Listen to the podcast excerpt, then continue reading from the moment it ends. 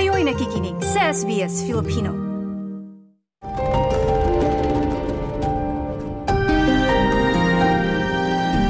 Kasama kami ng nanay ko sa bahay. Yun ang banding naming magnanay. Lagi kami nag-garden. At pareho kaming mahilig sa halaman, sa bulaklak. Yun, basta everyday, bago magtinda kami sa palengke, mag-garden muna kami ako ang taga-dilig niya or ako ang taga-kuha ng tubig niya. Basta lagi akong katabi ng nanay ko kasi bunso ako. Nung hanggang pumarito ako, lagi kong, pag nakikita ko yung halaman ko, lagi kong naalala ang nanay ko. Sabi ko, sana nandito si inay para makita niya yung, yung garden kong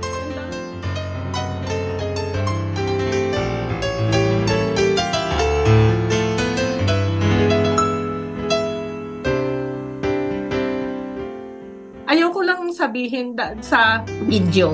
Dahil it's it might sound weird pero pag kami umaalis lagi kong sinasabi nay bahala ka sa garden natin. Kaya sabi ko pag dumarating kami dito sabi ko nasabi ko sarili ko ina ang galing mo talaga na alagaan mo ang ating garden kahit wala ako dito.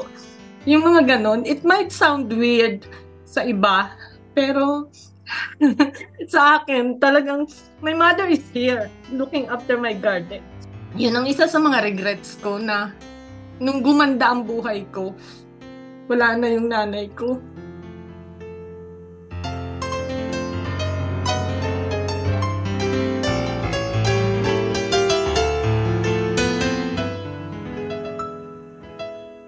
Kwento niyo po sa akin, ito kasi dito tayo nag-start nung kwento niyo na kung paano kayo nagkaroon ng, ng personal vlog or naging influencer kayo online. So, influencer po. So, so, ano yung, paano nagsimula yon yung kwento niyo sa akin nung lumipat kayo sa countryside? Yan. Nung lumipat, talagang mahilig ako mag-garden sa pool sa umpisa. Kahit nung nakatira kami sa apartment, may garden ako sa balcony. So ayun, nag-umpisa akong mag-garden, ganyan. So nung umpisa, ako lang talaga. Although napakaganda ng garden ko, ako lang nakakakita or mga anak ko. Minsan pinopost ko sa sa Facebook. And then nagawa na din ako ng YouTube. May YouTube channel ako, pero hindi ko naman masyadong kukunti lang naman ang followers. Basta kada isang linggo, nagpo-post ako ng aking mga gardening video sa YouTube. Pero ang purpose nun is para ako pag kami dalawang matanda na at kami nakaupo na sa tung sa roll sa sa tungga-tungga ay parang pwede mong panoodin uli sa TV yung mga garden ko yung yung buhay namin dito. Kaya English ang salita ko sa aking video. Kasi hindi maintindihan ng asawa ko pag nag nag-Pilipino ako, pag nagtagalog ako, so ini-English ko. Para pag kami sabay nanood, naintindihan niya na, oh, ganito ang ginagawa. Kaya nga sabi ng iba mo, Ma'am, Englishera ka. Sabi eh kasi nga, para ka ako sa asawa ko yan. Eh, alam mo naman yung mga Pilipino, minsan ay mali naman ang grammar, yung may mga basher na din. Sabi ko, eh, dito kasi sa Australia, as long as nagkaintindihan kayo, okay na yung pakonti-konting mali sa grammar. Tayo lang naman mga Pilipino ang masyadong perpekto. Pero sabi nga nung ni Alex Gonzaga, mag-next video ka na lang kung kung ayaw mo ng video ko. So ayun.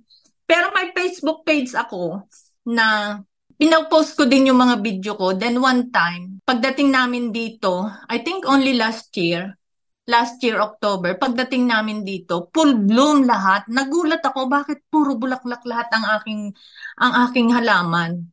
And then since full bloom pero madami siyang damo, nagagamas ako. Tapos yung mga anak ko, every now and then, mm, tumatawag sila sa akin.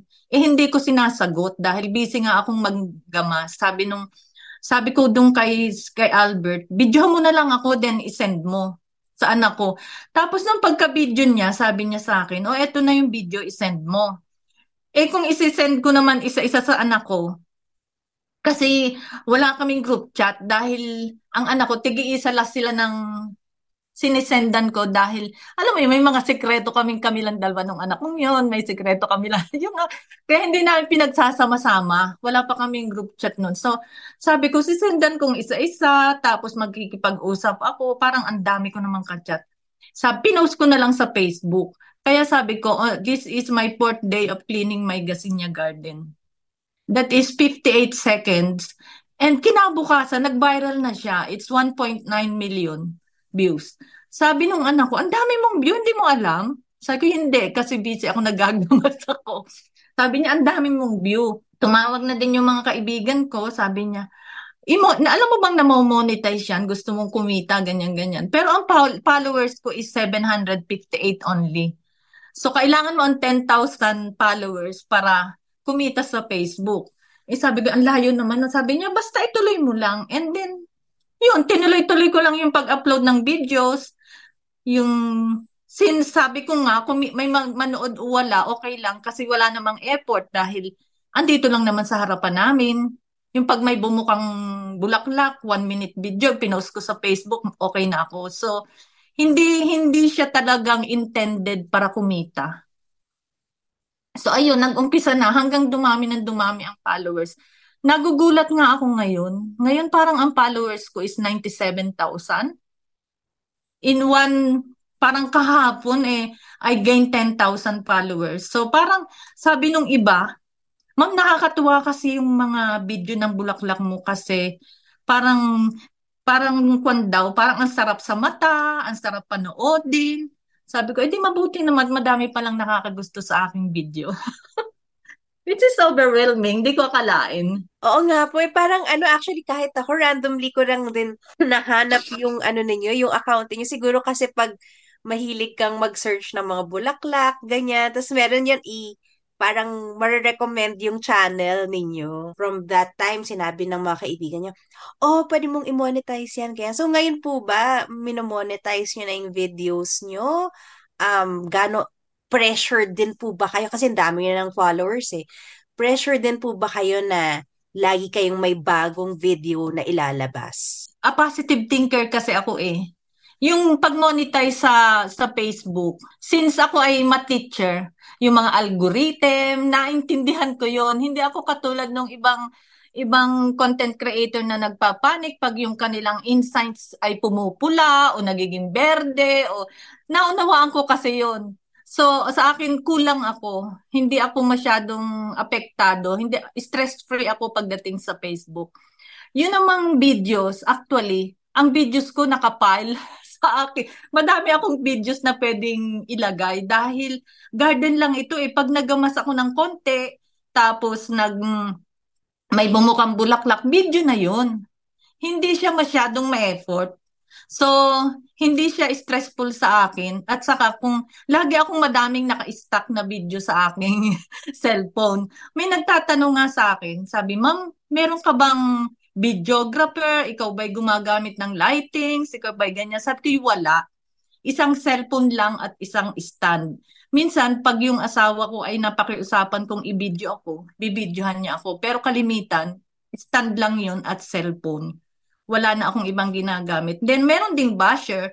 Kaya minsan, ayoko kasing mag-live. Ayoko mag-live, pero napipilitan ako mag-live kasi minsan may mga followers na sasabihin, totoo ba talaga yung halaman mo? I'm very honest sa aking followers. Pag hindi ko garden, sinasabi kong hindi ko garden. Ang kalimitan lang sa ibang followers, hindi sila nagbabasa ng captions. Ano pong ano pong sinasabi ng asawa niyo sa inyo na ngayon, syempre dami yung followers, tapos yung nakikilala ngayon. Ano pong sinasabi ni Albert sa inyo sa sa bagong fame ninyo? Actually, hindi man namin ramdam anak na kami ay ganyan. Hindi namin ramdam kasi kami lang naman dalawa dito at saka parang, ewan ko, basta hindi ko pa talaga siya maramdaman. Kaso lang, minsan, sabi nga ni Albert, pag nagla-live ako, alam mo yun, yung syempre nakaupo ako dalawang oras. Yung, yung asawa ko kasi, miski hindi kami nag-uusap, gusto niya nasa tabi ako nasa tabi niya ako. Kung siya man ay may ginagawa, nasa tabi niya ako. Eh, minsan sinasabihan niya ako, hello, stranger. Kasi lagi na lang akong nasa cellphone. Kayo po, sa garden ninyo, meron ba kayong mga particular na favorites?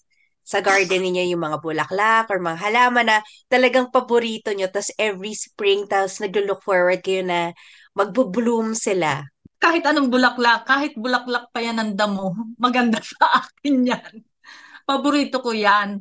Minsan lang, katulad yun, ang, ang flowers ko, ang plants ko talaga dito, ay yung mga mumurahin lang, katulad yung gasinya. Sabi nga, yung gasinya kasi dito sa harapan namin, siya yung nabubuhay lang kahit saan. Actually, hindi ko nga yan binili. Eh, yung mga na- nakikita lang namin sa mga bakanting lote, binabalikan ko yon nilalagay ko dito. So, hanggat may flowers, kahit anong flowers, okay lang yan sa akin, basta may flowers. So, ano pong tip nyo para sa mga ano kasi hindi lahat may green thumb eh. So, Actually, hindi naman ako green thumb.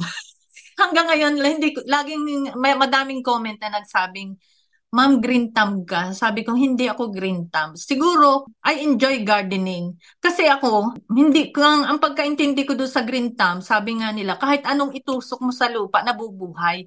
Madami din akong namamatay na halaman.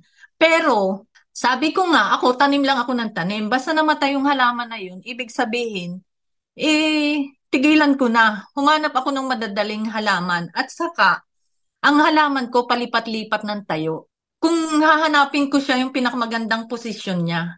Kung saan ang posisyon niya na maganda at mabubuhay siya, doon na siya. Pag hindi pa siya mabuhay, lilipat ko na naman siya. Pag hindi pa siya mabuhay, hanggang matagpuan ko yung tamang, para tao din lang yan eh, kung saan masaya eh, doon mo ilagay.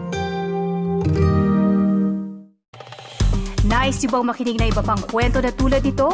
Makinig sa Apple Podcast, Google Podcast, Spotify o sa iba pang podcast apps.